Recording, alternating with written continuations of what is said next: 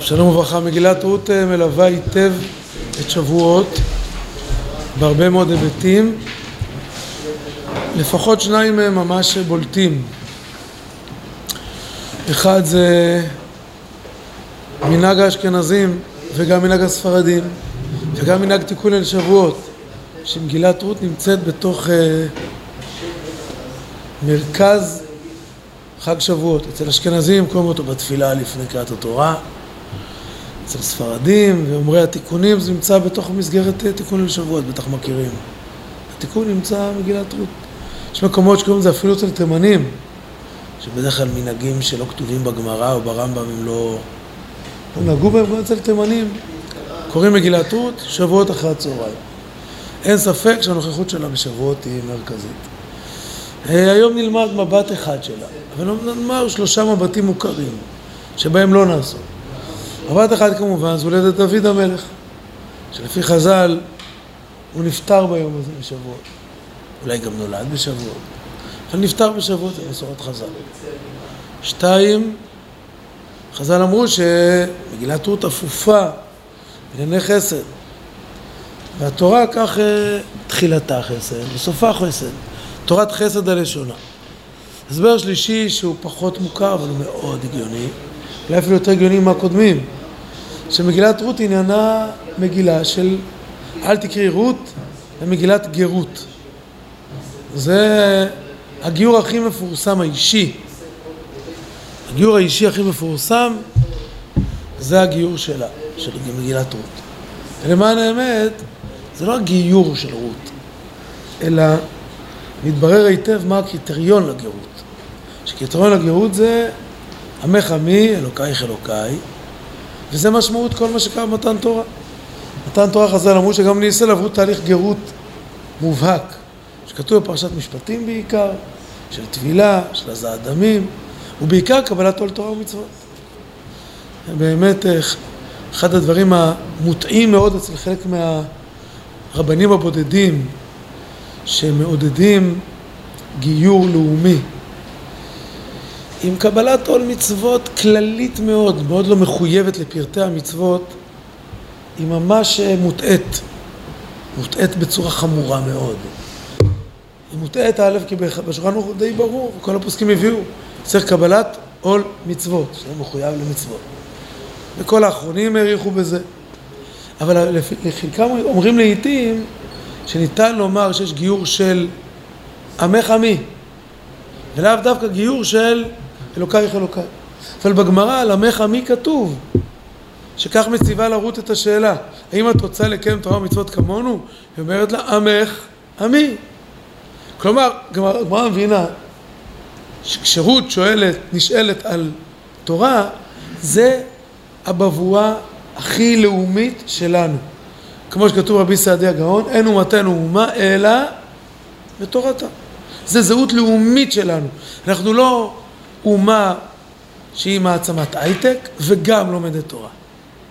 אומה שמצליחה בחקלאות, פריצות דרך עולמיות, פריצות דרך עולמיות בביטחון, ויש לה גם לומדי תורה. לא, המהות, עמך, זה כאילו אמרת תורה. זה הולך יחד. ובמידה רבה זה הסיפור של שבועות. כי מה עשינו כולנו? קיבלנו עול תורה ומצוות השבועות. בסדר? עד פה שלושה נימוקים מאוד בסיסיים לענייני מגילת רות ושבועות.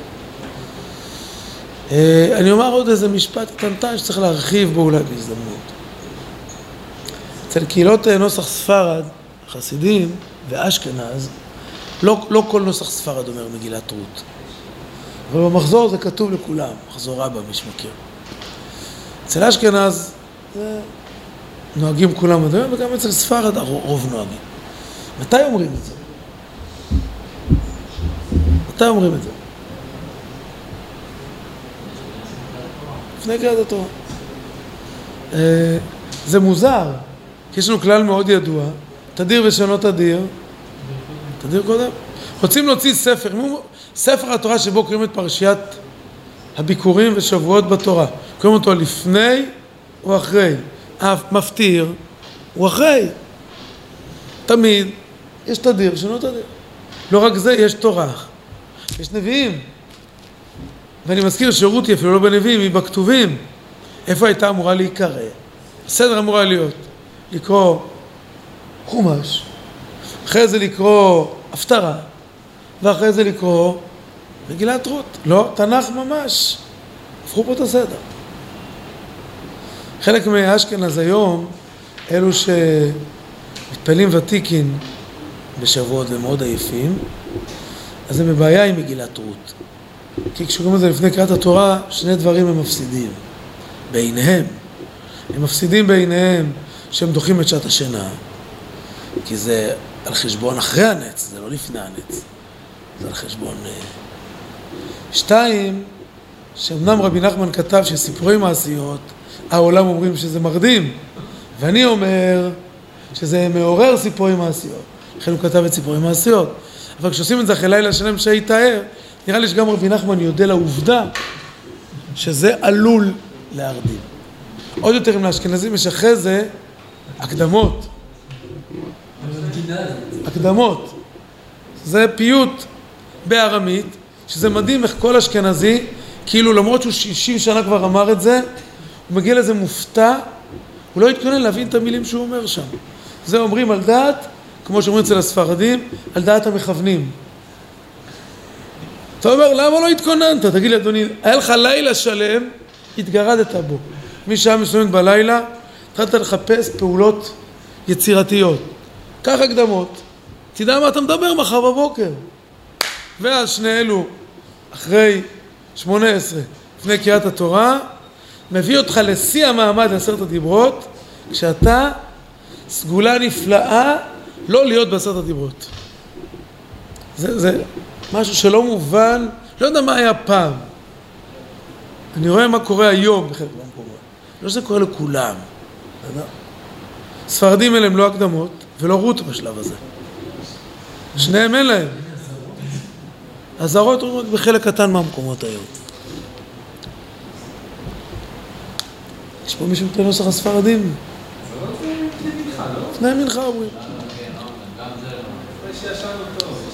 חותן שלי היה אומר את זה כל היום. קצת פה, קצת פה, קצת פה. זה, זה פרק זמן של יחד 20 דקות, אבל 20 דקות פסיביות. וזה מאוד קשה. עכשיו הדבר הכי תימה, שזה העניין של היום. עשרת דיברות זה העניין של היום הזה. לא סתם קוראים אותו בטעם עליון, קוראים אותו בטעם עליון כאמירה שעכשיו זה מעמד הר סיני. אומר הבעל שם טוב? אמורים לשמוע שם את קולות הר סיני. אדם מגיע לזה. אז עשו כל מיני פתרונות. אצל חסידים הפתרון הוא מאוד פשוט. אין ותיקין בשבועות.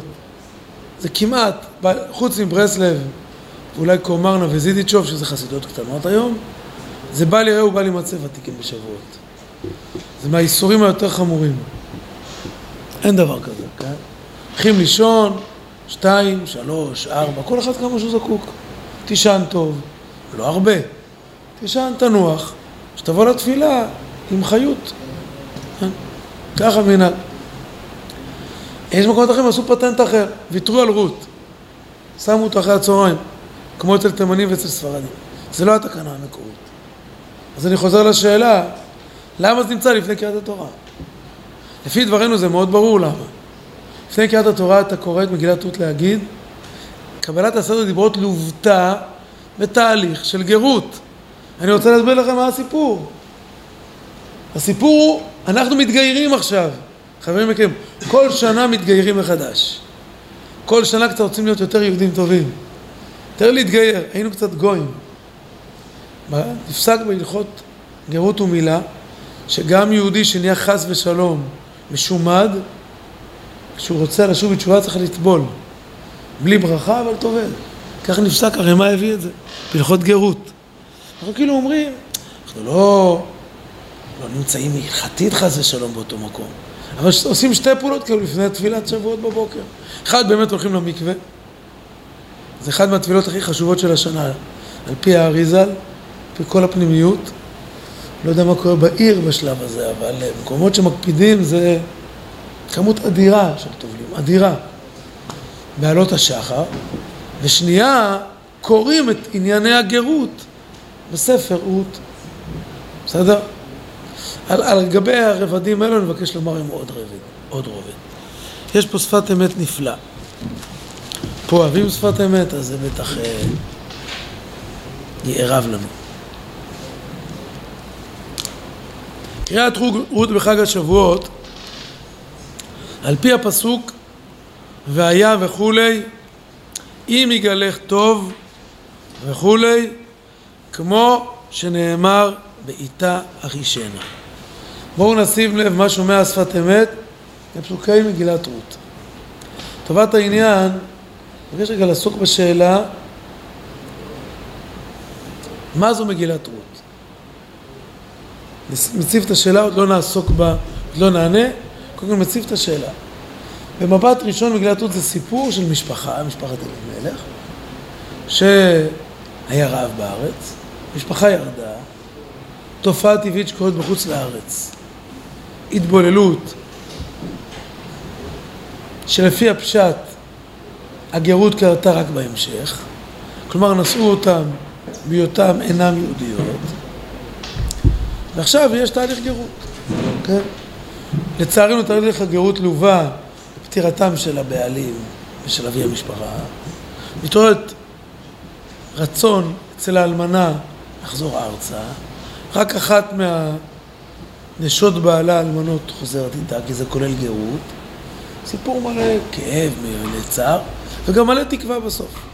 צומח מזה תקווה חדשה של משיח בן דוד. בסדר. ומי שיטה אוזן, שומע שם סיפור כלל ישראלי. הוא לא סיפור אישי. אתה יודע, אני רוצה אולי לומר איזה משפט. כל, כמעט כל המגילות, יש בהם גיבור ומגיבורה מרכזית. בואו נבדוק. מגילת אסתר?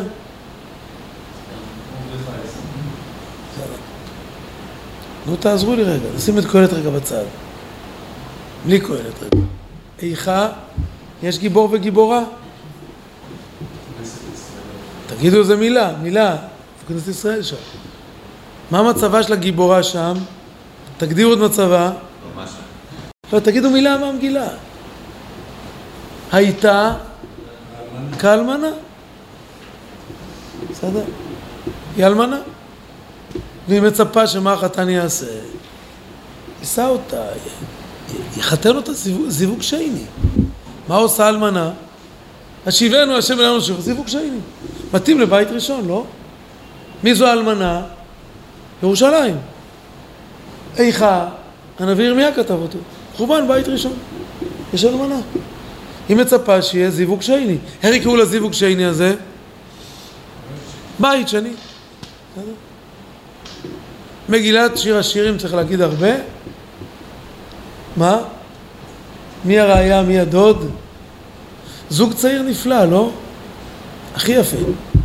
מימי מלכות בית דוד, שלמה, נכון? זוג צעיר. כל התקוות. הוא צעיר, היא צעירה. מה שנקרא כשהיינו צעירים ויפים. זה מגילת uh, שיר השירים, נכון? אתם לא שותפים איתי, חברים. אני לא אביא לפה ויסקי כמו יובל, הרב יובל, צריך לכם את היד, תגיד, אתם לא איתי. צריכים להיות פה יחד, אתם מסכימים על, על המשלים האלו. זה יציאה מדפוס החשיבה הרגיל, אבל זה שם הסיפור. שיר השירים זה הבסיס של הקשר היפה. טוב, גם כשיש זוגיות יפה, לפעמים הכלה מהססת, רוצה, לא רוצה, אני עייפה, אבל, אבל זה הסיפור. איפה נמצאת מגילת רות בכל הסיפור הזה? זה לא מגילה פרטית רק, זה כנסת ישראל. הגענו ארצה, וקצת היה קשיים בארץ. מה עושים שיש קשיים בארץ במגילת רות? אז מה מסמל גדול הדור? אומר, לא צריך את ארץ ישראל. לא צריך את ארץ ישראל. היה אחד מהגדולים שאמר ביטוי חריף מאוד באחד מהכינוסים. ביטוי מאוד קשה. אמר את זה ביידיש. מדפני אשתי ארץ ישראל. אני לא צריך את ארץ ישראל. אני צריך ללמד זכות, בטח לא התכוון לזה בסגנון הזה. אבל זו מילה חמורה מאוד. כן, נוותר, נוותר על הכל, כן. אבל זה היה, זה היה מילה קשה, כן? אלימלך מוותר. ואז כנסת ישראל כאילו מר לה, נכון? מה אומרת נעמי? אל תקרנה לי. יצאנו לגלות, וכאילו עזב אותנו הבעל בגלות, אז התבוללנו, ממש כמו סיפור נחמיה. בימי זו נחמיה. יש נשים נוכריות, התבוללנו. יכול לצמח מזה בית שני? כן, הנה, יצמח מזה. יצמח מזה דוד. עכשיו, אם זה כך, בואו נחפש רגע במגילת אסתר קצת uh, תיאורים דומים לזה. הדבר הכי מעניין זה המשא ומתן של בועז. פתאום מתברר, מה? אמרתי, אסתר, תודה. במגילת רות, פתאום יש איזו תקווה, מגיע איזה דוד זקן כזה, אלתר פטר, דוד זקן כזה, ומתברר שהוא זוכר טוב טוב טוב את המשפחה. יש לנו, איך אומרים בפיוטי הספרדים, לפני תקיעות שופר, יש לנו אב זקן, לא, סליחה, בסליחות. אין לנו עובדה, יש לנו אב זקן, נכון? יש לנו אב זקן, נכון? לא? יש לנו אב זקן. מגיע אבא הזקן הזה, שכבר נראה ש... שהוא לא יוכל להעמיד תולדות. העסק אבוד. זה דרך אגב מה שרות גם אמרה ל... לנעמי. סליחה, נעמי לרות. מה יהיה לך? אין לי ילדים עוד במעי. ואם ייוולדו ילדים, הלהן תעגנה? הלהן תסברנה? מה תחכו כל כך הרבה, תחכו הרבה שנים? עד שיוולד בן שייבם אתכם? העסק אבוד. אתם אמורות למות אלמנות בלי שם ושארית. זה ממש איזה הדהוד של ייאוש טוטאלי. אחרי גלות לא נקום לתחייה. אין סיכוי. העסק אבוד. לא יהיה המשכיות משפחתית. פתאום מגיע הדוד הזקן, אומר זה נחלתי, אני רוצה לייבם אותה. אני אייבם אותה. אני זקן אבל יהיה מזה תולדות. ואז כל הלשון שם היא מרתקת. כי פתאום עוברים לדיבור אחר בכלל. דיבור של גאולה. אם יגלך טוב יגאל, ואם לא, יגלך אנוכי.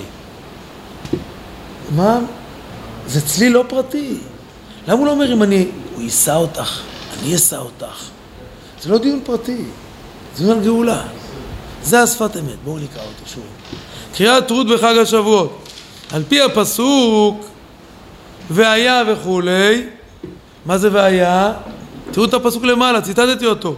והיה בבוקר, אם יגאלך, טוב, יגאל. עכשיו שנייה, בואו נזכר. מה מסמל תמיד בוקר? גאולה. חושך תמיד? לא, כי, כי הנה החושך יכסה ארץ, וערפל לאומים, נכון? מה אומר בועז? אם כשיהיה הבוקר, אם יגלך, תלוי איך לקרוא את זה, אבל הפיסוק אומר אם יגלך, טוב יגאל. נגיד זה קצת, אם ריבונו שלם יגאל אותך גאולה של אחישנה, טוב, ואם לא, אני אגאל אותך בשלבים שאני יודע לעשות. אם לא, יגלך אנוכי. בואו נראה את זה בשפת אמת. כמו שנאמר, בעיתה אחישנה. ורצון הבורא יתברך שיהיה הגאולה העתידה בכוח התורה ומצוות. לא בחינם. זה לא סתם סיפור של שבועות. כי בשבועות אמור להיות פוטנציאל הגאולה. שנהיה ראויים לגאולה. ואם יהיה כן, יהיה שמחה יתרה. אם נזכה להיגאל בתור זכאים. לא נעבך. יש שתי סוגי גאולות. יש גאולה זכו, מגיע לנו. אנחנו קרובים לבורא יתברך. מתגלה אהבה הדדית, הוא בא אלינו, הכל טוב. ולפעמים יש גאולה שזה לא עובד כך. אבל אין ברירה, אם הוא לא יגאל אותנו, אנחנו נידרדר מדחי לדחי, נאבד מהעולם. אז הוא מגייס לזה כוחות רחמים מיוחדים, ומושיע אותנו ממקום בלתי צפוי. איזה גאולה אנחנו מעדיפים? לפני שאנחנו מעדיפים גאולה, כלשונו של הרמח"ל, שהיא לא לחם של בושה. לא נעמה דכיסופא. לא, לא מגיע לך, אבל נו, מה אני יכול לעשות? בלעדיך, בלי שאני אושיע אותך, אז אתה תאבד לגמרי, אל יאבד גוי אחד. מי שאומר תחנון, יש בתחנון משהו מאוד מלא תחנונים, אבל גם מאוד, uh, מאוד מדכא. לכן אנחנו אומרים, בנו שלנו, למה תשמור עלינו? שמור על גוי קדוש. שמור של... למה? אל יאבד גוי קדוש. מה אמרנו קודם? מה אומרים הגויים? כל הפסוקים בשני וחמישי, מה הם אומרים?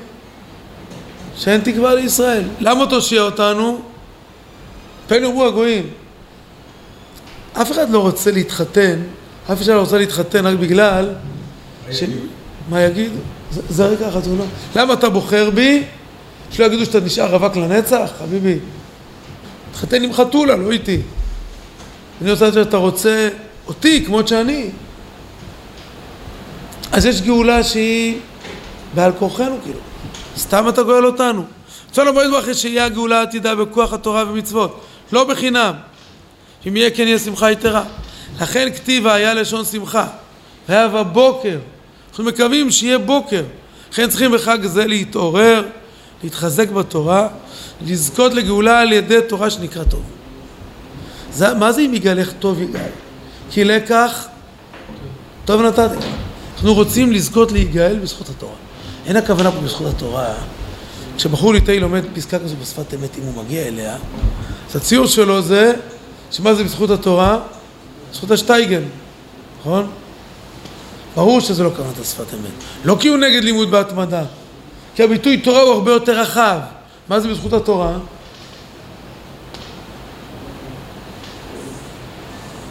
כל כך התרגלנו שככה לנו שהתורה הכוונה, זה שאני לומד עם החברותא בלי ביטול תורה. נכון? זה הציור. בעיקר שאדם חי כל חייו מלאי תורה. כל פינה הוא מקיים אותה על פי התורה. התורה מעצבת לו את כל החיים. זה לא עוזר אם אתה שטייגניסט ובדרך לאוטובוס דחפת מישהו כדי להספיק יותר מהר. אדוני, התורה שלך היא תורה נורא קטנה של בית מדרש, היא לא תורה של חיים.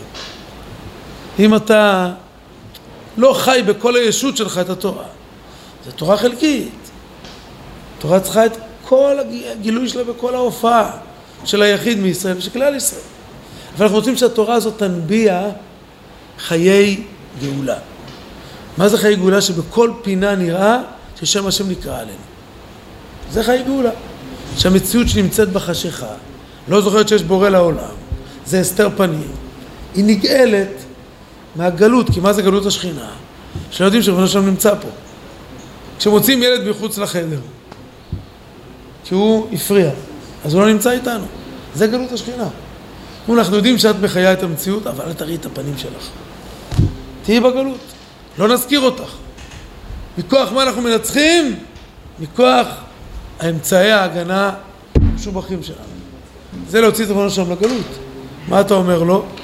לא מכוחך התגברנו, אלא מכוח עצמנו, אתה לא שותף פה. זה כמו להוציא את אבא ואימא שהכינו סעודת שבת לחדר אחר, תגידו על איזה אוכל טעים הכנו? כי אנחנו הגשנו את האוכל. אז הם בגלות כאלה.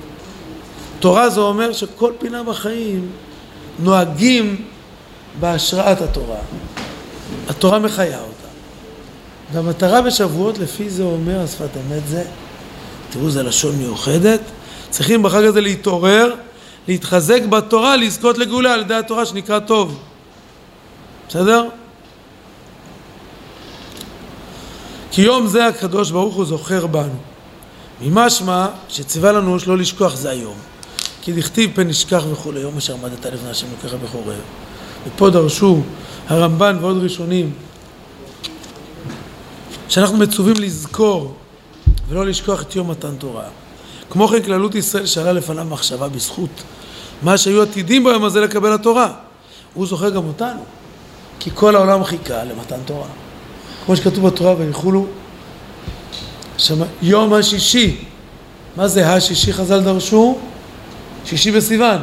שכל העולם היה תלוי ועומד עד שבשישה בסיוון ישראל קיבלו את התורה. רק אז התקבע העולם. אז בשלום זוכר את היום הזה, שזה יום שכל העולם חיכה לקיום שלו דרך קבלת התורה. כמו רגלות ישראל שעלה לפניו מחשבה. עם ישראל נזכר לפני הבורא יתברך ביום הזה.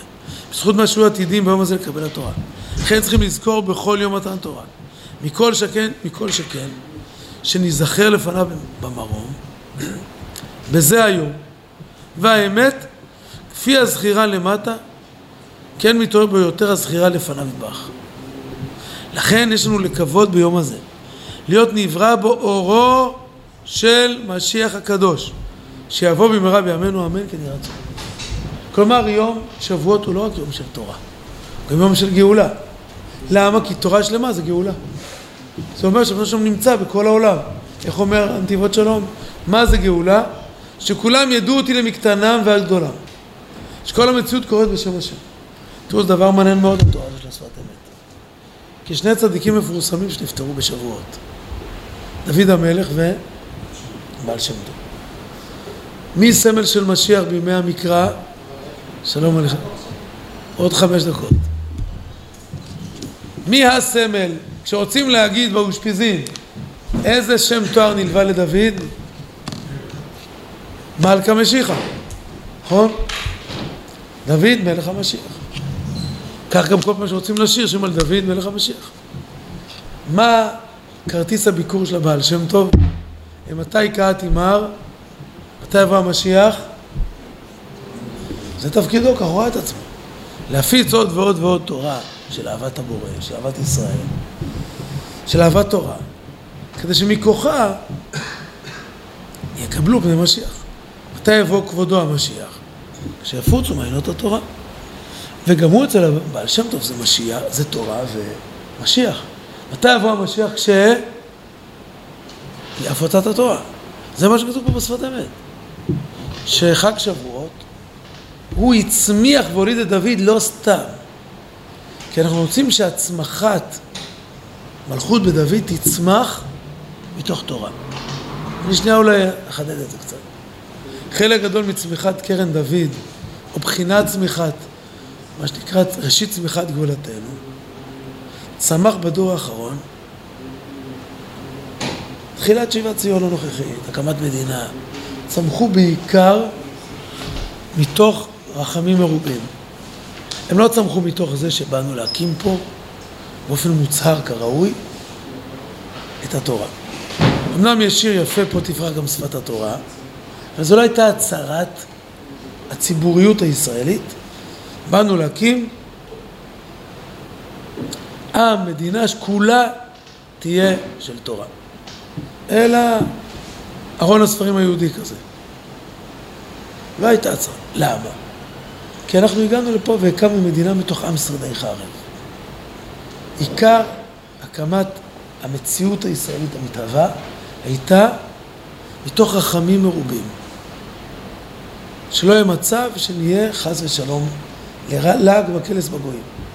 אמר פעם עם הבנים שמחה, שיש שני סוגי קניינים.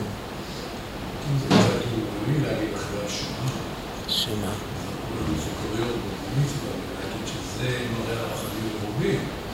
זה רחמים מרובים מכיוון שאחרי כל השמד הנורא שקרה, אז זה שיש שם ושארית לכל זה, זה, זה, זה נס עצום. יכולנו להיות לעג וקלס, גם מזה להישמד, לא... זה לא שזה רחמים מתגלים, כמו שתמיד אה, הנתיבות שלום אומר, שבניתוח... רחם אחרי הלידה. כן. למה התחלתי איזה משפט? אה, אומר על זה, אם הבנים שמחה, ששני דרכי קנייני בהמה. אחד, מקישה והיא רצה לפניו, שני, קורא לה והיא באה. אמר היום הבנים שמחה, בנו של עולם, אנחנו לא רוצים שתקנה אותנו על ידי מקישה, נותן לה מכות, ומגלה בעלות, היא רצה לפניו. מושכני, אחריך נרוצה. אתה רומז לנו להיגאל, שנבוא אחריך באהבה. לא שנגיד פשטתי קוטרנתי, אין לי כוח, לא רצה. מושכני אחריך נרוצה. הביאני המלך עד הרב. כל מי שמודע, שיבת ציון הנוכחית, גם אם התחילה עם הרבה גדולי ישראל. תלמידי הבעל שם טוב, אחרי זה תלמידי הגון מווילנה, אחרי זה תלמידי החתם סופר. החותם של ציבוריות ישראלית לא התחילה עם הקריאה הזאת. אומר על שפת אמת, צריך לקרוא בחג הזה, להתפלל שיהיה חג של גאולה ותורה. חג של גאולה בזכות התורה. חג של משיח בזכות דוד המלך מלכה משיחה, משיח שהוא יונק מתוך התורה. זה משמעות מגילת אסתר. לעורר בקרבנו רצון לגאולה של תורה. כן. עוד פעם, תודה רבה. פורים השפיע עליי כנראה, אני יודע. בואו נקרא עוד משפט אחד, ולפחות אה, מפאת הזמן, בואו נקרא שפת אמת בסוף, בסוף. יש על זה דרך אגב זוהר נפלא, שלא יכולתי, אין לנו פנאי כעת לקרות, אז אני אומר אותו. הזוהר אומר שזה כל הסיפור שבחצי הלילה. כשבועז מתעורר, הוא נבהל, הוא נחרד, הוא רואה את תוקף הלילה. תוקף הלילה, חשוך. פתאום הוא רואה למרגלותיו, מה הוא רואה? ומי הוא נזכר בחצות הלילה, ריבונו של עולם?